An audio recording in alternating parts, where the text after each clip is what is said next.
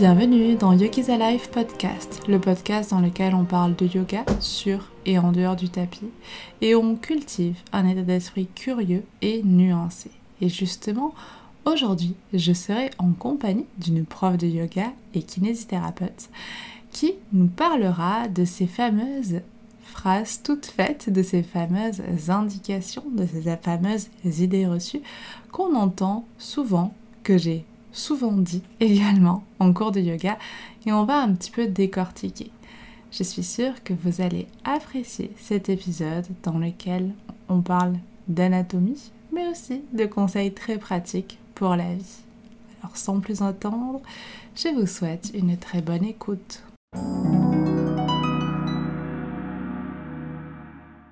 Alors aujourd'hui, je suis ravie de vous retrouver et je suis en compagnie de Sandy. Sandy est une personne que j'ai rencontrée sur Instagram et vous allez voir, vous allez être passionné par ce qu'elle raconte, notamment sur les idées reçues en yoga. Mais avant toute chose, bonjour Sandy. Bonjour Isa. Comment tu vas? Ça va bien et toi? Bah ça va. Alors pour toutes les personnes qui n'ont pas encore la chance de te connaître, est-ce que tu peux brièvement nous raconter un petit peu bah, qui tu es et du coup quelle est un peu ta place au niveau du yoga? Bah, Écoutez, moi je suis kiné depuis un peu plus de 4 ans et euh, il y a près 2 ans je me suis formée pour devenir prof de yoga. Et depuis, euh, du coup, j'ai développé un petit peu mon Instagram euh, sur l'anatomie et le yoga, ce qui m'a amené à cette année débuter en tant que formatrice en anatomie en, dans une école de yoga. Et, euh, et c'est plutôt chouette. Donc, euh, mon dada, c'est euh, l'anatomie et le, on va dire le mouvement en général. Et d'ailleurs, petit aparté, mais moi, ce que j'aime beaucoup sur Instagram, et c'est pour ça que, que je voulais à tout prix t'inviter, c'est que justement, ce que tu partages sur, sur Insta, à la fois, alors on sent ton amour pour l'anatomie, mais je trouve aussi qu'on sent un petit peu euh, ton envie de, de, bouger les lignes, de, de faire un petit peu euh, bouger parfois un monde assez rigide qu'est l'anatomie. Ouais, un petit peu rendre l'anatomie un peu plus fun, un peu plus euh, détendue que ce qu'elle ne peut être en général. Ouais, c'est ça. Et je trouve que tu as beaucoup. Euh, tu arrives à, avoir du second degré tout en ayant beaucoup de respect. Je trouve que tu arrives à, bien mixer. Non, mais c'est pas toujours évident. Non. je crois que c'est pas toujours évident. Parfois, le yoga a un côté où on n'a pas trop envie de bouger. Tu vois ce que je veux dire? On veut rester euh, sur quelque chose d'assez sacré, euh, sacralisé. Mmh. Et toi, je trouve que de façon très respectueuse, tu arrives à proposer des choses euh, sous un autre angle, sous, euh, avec beaucoup de nuances. C'est gentil, ça me fait plaisir que ça, ça, ça, transparaisse quelque chose de bienveillant et pas autre chose. Mais ouais, on, est, on essaye de travailler dessus, tout comme toi. en tout cas, tu vois, tu arrives Très bien. Et si jamais vous ne, vous ne connaissez pas encore son Instagram, je vous mettrai tous les liens dans la barre d'infos et allez y jeter un œil, allez enregistrer ces petites publications. Moi, parfois, je les enregistre et je les re-regarde parce que ça me fait rire. J'adore. Ouais, je te jure. Alors, aujourd'hui, euh, justement, je pense que tu es la personne idéale pour qu'on puisse parler des, de justement de ces petites idées reçues qu'on peut avoir en yoga, ou alors parler de, de ces grandes indications que des profs de yoga que moi je mets à culpa, j'en ai déjà donné, et que aujourd'hui, bah, avec un petit peu de recul, je me dis bon, est-ce qu'on peut se poser sur cette indication et essayer un petit peu d'y réfléchir? Mmh. Et donc aujourd'hui, on commence par la peut-être, je pense, l'indication qu'on entend le plus souvent, je pense, et pas que en yoga, on en parlera, c'est de garder le genou aligné avec la cheville. Alors là, ça peut être dans la famille des lunges, par exemple en Jayanasana, dans la famille du guerrier 2, guerrier 1. Et donc, du coup, selon toi, est-ce que tu sais à quoi tient cette euh, indication? En fait, quelle est son origine? Alors, je dirais un petit peu comme tout comme beaucoup, on va dire, d'indications dans le milieu du yoga, bien souvent, ça fait référence à un yoga esthétique où on a une recherche de cet alignement strict qui crée une posture euh, euh, plutôt belle à regarder que euh, fonctionnelle ou qu'adaptée à l'anatomie du pratiquant. Donc, donc je pense, et aussi c'est une, indication qui sera facile à donner, on va dire. Souvent les gens ils utilisent de manière générique parce qu'ils ont appris ça en formation et, c'est facile, ça convient à beaucoup de monde. Euh, donc c'est assez, euh, assez confortable de, de, dire cette indication en général. Ouais, c'est vrai. J'avais jamais réfléchi à cet aspect finalement simple, mais c'est mmh. tout à fait vrai. Et à la fois, cette indication, elle est en soi, elle est très bien. Enfin, elle, peut, elle convient à beaucoup de corps, etc. C'est souvent les petits mots et les petites phrases qu'on met juste après, comme c'est pour protéger votre genou ou c'est pour euh, pas que vous vous blessiez. C'est plus cette connotation-là qui va être un peu dérangeante, euh, je trouve. Oui, parce que finalement, on limite peut-être aussi un petit peu la personne ou peut-être qu'on donne une indication un petit peu euh, de presque d'avoir peur d'un mouvement. C'est ça, en fait, le fait de dire pour pas que vous blessiez ou pour protéger votre genou, ça a souvent une connotation. Euh, même si c'est bien souvent très bienveillant et, le but est, de, faire attention parce que souvent quand on est prof de yoga ou quand on donne nos cours de yoga, on veut absolument pas que nos élèves se blessent. Mais à la fois, ça connote un petit peu que le genou est fragile et qu'il faut pas aller au-delà parce que le genou ne pourra pas euh, gérer ce stress. Et c'est mm. là que c'est un peu plus dérangeant parce qu'après, il y a des gens qui ont très peur de que leur genou dépasse la cheville dans le quotidien, alors que leur genou est capable tout à fait de, de, de, de faire des mouvements plus amples. Même euh, l'exemple le plus basique qu'on donne bien souvent, c'est que quand on monte les escaliers, notre genou dépasse notre cheville et, et tout va bien normalement euh, jusque-là. Donc, euh, c'est plus ces petites phrases parasites qu'on rajoute sous couvert de bienveillance et et de vouloir bien faire qui sont, je trouve, euh, à terme un peu embêtantes. Oui, bien sûr. Mais du coup, là, on... c'est quelque chose qu'on entend beaucoup en yoga, mais et justement, tu le dis bien, dans la vie quotidienne, monter les escaliers ou quoi, on va aussi avoir ce mouvement qui dépasse le genou. Mmh. Mais est-ce que du coup, le yoga, entre guillemets, l'a pas forcément emprunté, enfin, l'a peut-être emprunté à d'autres disciplines? Est-ce que c'est une indication qu'on entend dans d'autres disciplines? Oui, fitness, euh, salle de sport, enfin tout ce, monde-là, euh, on va entendre euh, surtout dans les squats ou, par exemple les, les, fentes, on va demander à, garder cet alignement. Alors bien souvent, encore une fois, on va revenir à cet alignement générique qui va être confortable parce que si on a 30 élèves face à nous, on va pas pouvoir facilement moduler à mmh. chaque élève. Bien sûr. Et aussi parce qu'il y avait, pendant longtemps, on a eu cette croyance que ça mettait euh, beaucoup de pression sur le genou, que ça sollicitait trop les ligaments et que du coup, à terme, on risquait de le blesser.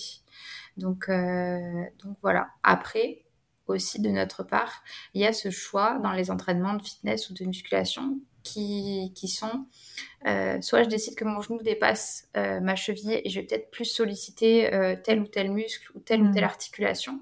Et à l'inverse, si je, je, limite cette flexion, je vais plus m'axer sur un travail un travail différent, un travail musculaire différent. Donc euh, il y a ces deux, ces deux parties, je trouve, à prendre en compte. Oui, bien sûr. Mais c'est intéressant aussi d'envisager comme ça. C'est-à-dire que, en fait, finalement, l'indication, comme tu dis, elle peut être très généraliste. Mm. Mais au final, si on comprend pourquoi on fait telle action, c'est-à-dire qu'on décide ou pas de le faire dépasser le genou, je trouve que le, le mouvement n'est pas le même. Et je pense que c'est bien aussi qu'on se pose, et c'est cool que tu sois là aujourd'hui, pour finalement qu'on réfléchisse à pourquoi on dit ça ou pourquoi est-ce qu'on fait ça. Parce qu'il y a sûrement des pratiquants de, yoga qui nous écoutent et peut-être que vous aussi, vous avez peur, même si personne ne vous le dit, mais peut-être que ça peut être une inquiétude. Et hum, justement, se poser la question de pourquoi est-ce que ça peut être problématique ou tout simplement pour qu'est-ce que ça fait de différent si j'avance ou que je recule un petit peu le genou.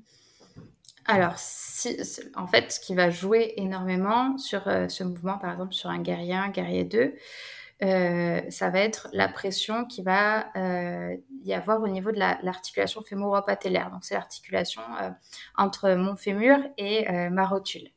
Mmh. Pendant longtemps, on a pensé, on a dit que plus on fléchissait le genou, plus cette pression augmentait.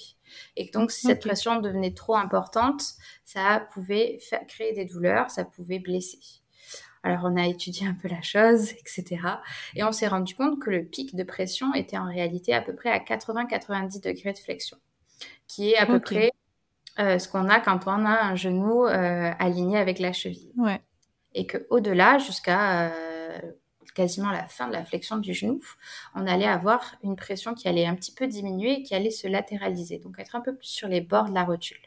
Et donc cette pensée euh, que la pression est plus importante plus j'avance dans ma flexion n'est pas, euh, n'est pas vraie en réalité. Et d'autre part, comme je te disais, il y, y a, beaucoup de personnes qui pensaient que ça mettait trop de tension sur les ligaments du genou, dont le ligament croisé antérieur. Euh, et là, on a étudié aussi, on a un peu cherché, et on s'est rendu compte que le maximum de tension qu'on mettait sur le ligament croisé était à peu près à 30 degrés de flexion. Donc, que, euh, et que c'était une tension assez négligeable hmm. par rapport aux capacités de notre, de notre ligament. Et, et, que donc, dépasser la cheville, pour 90% des gens, ne posera pas de problème. Les 10% restants seront les personnes qui ont des pathologies au genou, qui ont des douleurs, qui encore une fois, c'est une statistique euh, grossière, mais euh, cette petite part euh, aura, aura une raison, une pathologie, quelque chose qui justifie le fait qu'il n'arrive pas à aller plus loin. Ok. Mais là, on parle beaucoup de. Enfin, là, tu as, expliqué plusieurs ligaments au mmh. niveau du genou. Alors, tu vas me dire, hein, moi, c'était ce que j'avais perçu quand on a étudié le genou, justement. J'ai trouvé que c'était une articulation qui était entre guillemets, plutôt bien construite. C'est-à-dire qu'il y a quand même un, espace ligamentaire, un système ligamentaire qui est hyper intelligent. Enfin, mm. je sais pas. Euh, ouais. Plutôt bien fait le corps humain, je trouve. Bah ouais, carrément. Ouais, ouais, bah, L'articulation du genou, c'est une articulation qui est à la fois bien faite et à la fois elle est un peu surprenante. Parce que si mm. tu l'observes bien, elle n'a pas de butée osseuse. elle n'a pas de réelle butée osseuse. C'est une articulation qu'on pourrait presque euh, qualifier de flottante. Mm. Et, euh, et, en fait, elle va tirer sa stabilité, en effet, pas de par euh, sa structure osseuse, mais de par ses ligaments. Et aussi de par euh, les groupes musculaires qui vont mm. servir à faire la flexion, l'extension du genou et les petites rotations qu'on peut avoir. Et, et d'ailleurs, bien souvent, les personnes qui vont ressentir un inconfort au-delà, une fois qu'ils auront dépassé ce 90 degrés de flexion dans un guerrier, donc que le genou dépasse la cheville, ce sera, bien la cause principale sera euh, bien souvent un manque de quadriceps, un manque de musculature stabilisatrice pour se sentir euh, à l'aise sur, euh, sur, sur, ses appuis. Donc, donc voilà, il faut renforcer ses muscles des genoux. Ben voilà, c'est ce que j'allais te dire. c'est ça. Et donc, du coup, voilà, bah, on en vient là plus à la partie euh, conseil. Justement, il peut y avoir. Euh, je trouve que les douleurs au genou, c'est quand même quelque chose qui est fréquemment rencontré. Alors, je pense que dans ton activité de kiné, oui, mais aussi euh, sur les tapis de yoga. Et est-ce que tu aurais des conseils Alors, des conseils soit dans la pratique de yoga ou soit plus dans, en hygiène de vie ou hygiène sportive? Alors, au niveau des conseils euh, pratico-pratiques, si vous êtes pratiquant de yoga et que vous ressentez des douleurs, par exemple, sur un alignement traditionnel du guerrier 2, ou qu'à aujourd'hui, quand votre genou dépasse la cheville, vous vous sentez pas à l'aise, que c'est pas confortable, il faut accepter d'aller un petit peu moins loin pour commencer à construire sa force, sa stabilité, pour pouvoir ensuite se permettre d'aller plus loin. Si euh, on ne dépasse jamais, si notre genou ne dépasse jamais notre cheville, on ne peut pas lui demander du jour au lendemain d'être capable de le faire euh, 10, 20, 30 fois dans un cours. Donc ça va être une question de progressivité aussi. Euh, nos genoux, ils sont bien souvent euh, très sollicités au quotidien, donc ils ont besoin aussi de travailler dans toute leur amplitude, mais avec progressivité. Donc euh, ça va être d'allier renforcement, adaptation, progressivité, tous ces petits facteurs qui vont être super importants. Donc, euh, par exemple, quelqu'un qui aura un syndrome rotulien ou une douleur au, niveau euh, vraiment de cette articulation entre notre fémur et notre patella, c'est quelqu'un qui va peut-être fléchir à 45 degrés son genou et c'est tout à fait OK. Il fait sa version adaptée à, aujourd'hui, à ses besoins euh, aujourd'hui. Donc, c'est, moi, je trouve ça très bien et, et, ça le fait, on va dire. Non, non, mais carrément. Bah, c'est, plein de bon sens, ces, conseils. Et juste pour ma culture personnelle, Euh, au niveau des, du coup, des, mouvements du genou, on va avoir la flexion, très légère extension. Ouais. et ensuite, les rotations, pourquoi est-ce que c'est possible que quand le genou est fléchi? Alors, la, la, rotation, elle va être possible que quand le genou est fléchi de par les ligaments ça va être les ligaments qui vont permettre euh, principalement, d'accord, pour faire euh, de manière ouais, ouais. Ça va être principalement ça et euh, ça va être les ligaments qui vont être un peu plus lâches et qui vont les latéraux qui vont nous permettre la rotation. Et je ne sais pas si vous avez déjà testé de voir si vous avez plus de rotation interne ou externe du genou. La rotation interne et externe, ça va être nos ligaments croisés qui vont la permettre. Ils vont venir se décroiser, ce qui nous permet une rotation euh, externe un peu plus importante que interne. Voilà. C'est pas vrai. Je le fais assez euh, globalement. Ouais, mais c'est ouf. C'est les ligaments croisés. Donc les ligaments croisés, pour vous, c'est ceux qui sont finalement à l'intérieur de l'articulation. Je sais pas comment on peut me le décrire. Ils sont vraiment cachés, quoi. Ils sont cachés et ils, portent bien leur nom. Ils sont croisés en général. Donc euh, le ligament croisé antérieur, c'est celui qu'on connaît plutôt, euh, enfin qu'on connaît le plus souvent par le, les multiples blessures au ski. Euh, c'est le plus lésé, c'est le plus fragile, c'est le plus lésé. Et, euh, et, derrière, il y a le ligament croisé postérieur et, les deux font euh, travail en équipe pour stabiliser notre genou en, en, en antéro-postérieur, donc d'avant en arrière. Ok. Et ils sont renforcés par le, le ligament fémoro-patellaire et ensuite à l'arrière les ligaments poplités ou Vraiment, eux, ils ont plus un rôle de stabilisation.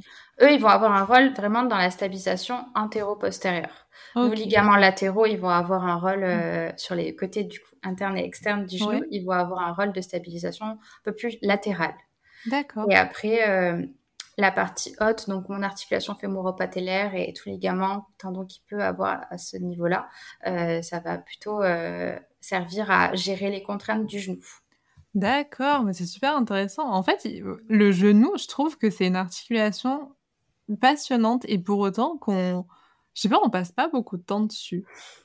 Qu'est-ce que je Elle est délaissée par rapport à la hanche. Elle est délaissée, ça va pas du tout. Bah là, du coup, euh, tant mieux, on lui a donné ses, ses lettres de noblesse. C'est ça, voilà, le, genou à sa place. Euh. Ouais, exactement. Et moi, il y a un truc, alors je sais pas si tu l'utilises ou si tu aimes bien ou quoi, mais tu sais, c'est les petits pads de yoga. Alors, euh, mmh. disclaimer, euh, ce, podcast n'est pas sponsorisé par Decathlon, mais les petits pads de yoga, je trouve que c'est ultra utile pour les personnes qui vont pas avoir, c'est pas des problèmes d'amplitude, mais tu sais, juste une petite gêne au niveau du ah genou pour poser le genou. Hein.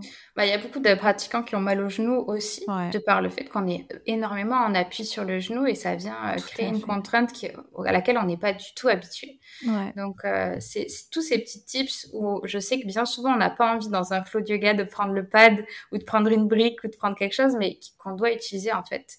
Si notre objectif aussi, c'est une pratique durable euh, et qui, euh, qui, et qu'on cherche le maximum de longévité du corps, c'est des petits outils qui sont super géniaux. Ah ouais, vraiment, c'est super, enfin, c'est hyper intéressant et en effet, je suis d'accord, parfois dans le flow, on n'a pas forcément envie de d'avoir, euh, 15 000, euh, accessoires, mais en même temps, typiquement, le pad de yoga, moi, j'ai mis longtemps à y arriver et au final, c'est très pratique. En fait, tu vois, c'est pas le truc, euh, c'est pas une chaise, quoi. Enfin, on arrive quand même à l'installer facilement sur son tapis. Ça, c'est facile. Après, si vous n'avez pas envie d'investir, moi, je sais que je fais toujours avec, un mmh. petit plaid que je plie et par exemple, si, ça m'arrive d'avoir de douleur au poignet, de le placer mm. pour euh, mettre sous mes poignets, puis ensuite sous le genou, euh, le plaid multifonction. Et mm. ça fait tout bah à fait euh, le, taf et c'est super top et top. Et pourquoi s'en priver? Alors que c'est si confortable non, je suis entièrement d'accord avec toi et je pense que vous serez aussi d'accord avec nous. vous nous le direz euh, en, commentaire. Alors, on arrive à la fin de, ce petit épisode sur nos idées reçues. Je pense que là, on a bien déconstruit, bien nuancé en tout cas cette indication.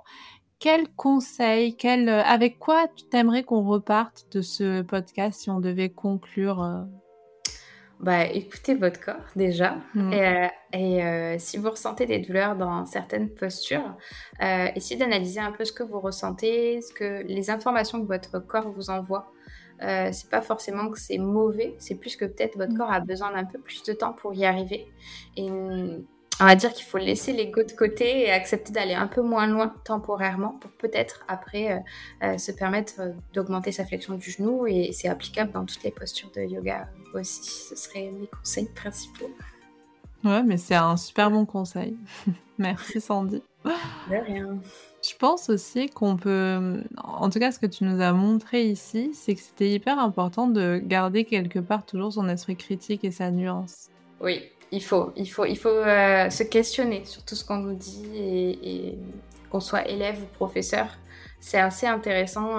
bon, ça peut créer un peu de, brouillard et de et d'inconfort quand on se questionne sur tout ça, mais je pense que c'est mm. important. Moi, la première, quand j'ai fait mon 200 heures, elle m'a dit genou aligné avec la cheville. Je sais pas, réfléchi. Je me suis dit ok, genou aligné avec la cheville.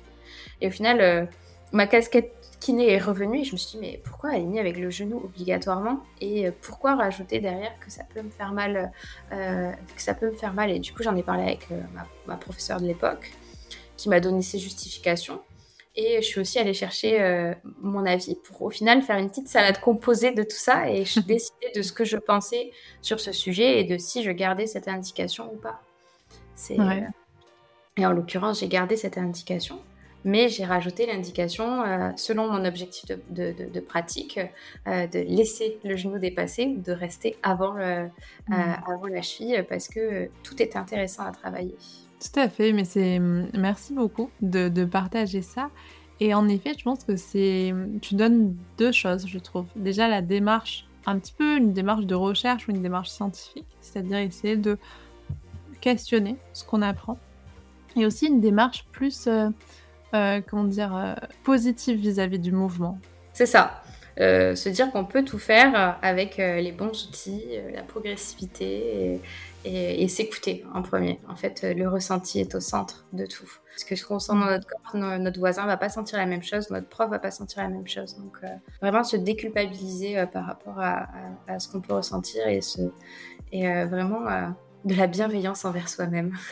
ouais, bah écoute, c'est avec ces très beaux mots, Sandy, que nous pourrons euh, conclure. En tout cas, merci, merci pour, euh, pour ta clarté, merci pour euh, tes explications. C'était un plaisir d'échanger avec toi. Merci beaucoup, Isa, de m'avoir invitée. Avec plaisir, et on vous spoile pas, mais il va y avoir d'autres épisodes qui vont suivre, donc abonnez-vous pour pouvoir retrouver Sandy et détruire ensemble certaines indications qu'on entend en yoga juste pour cultiver un petit peu notre esprit critique.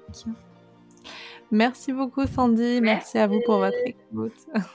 à très bientôt.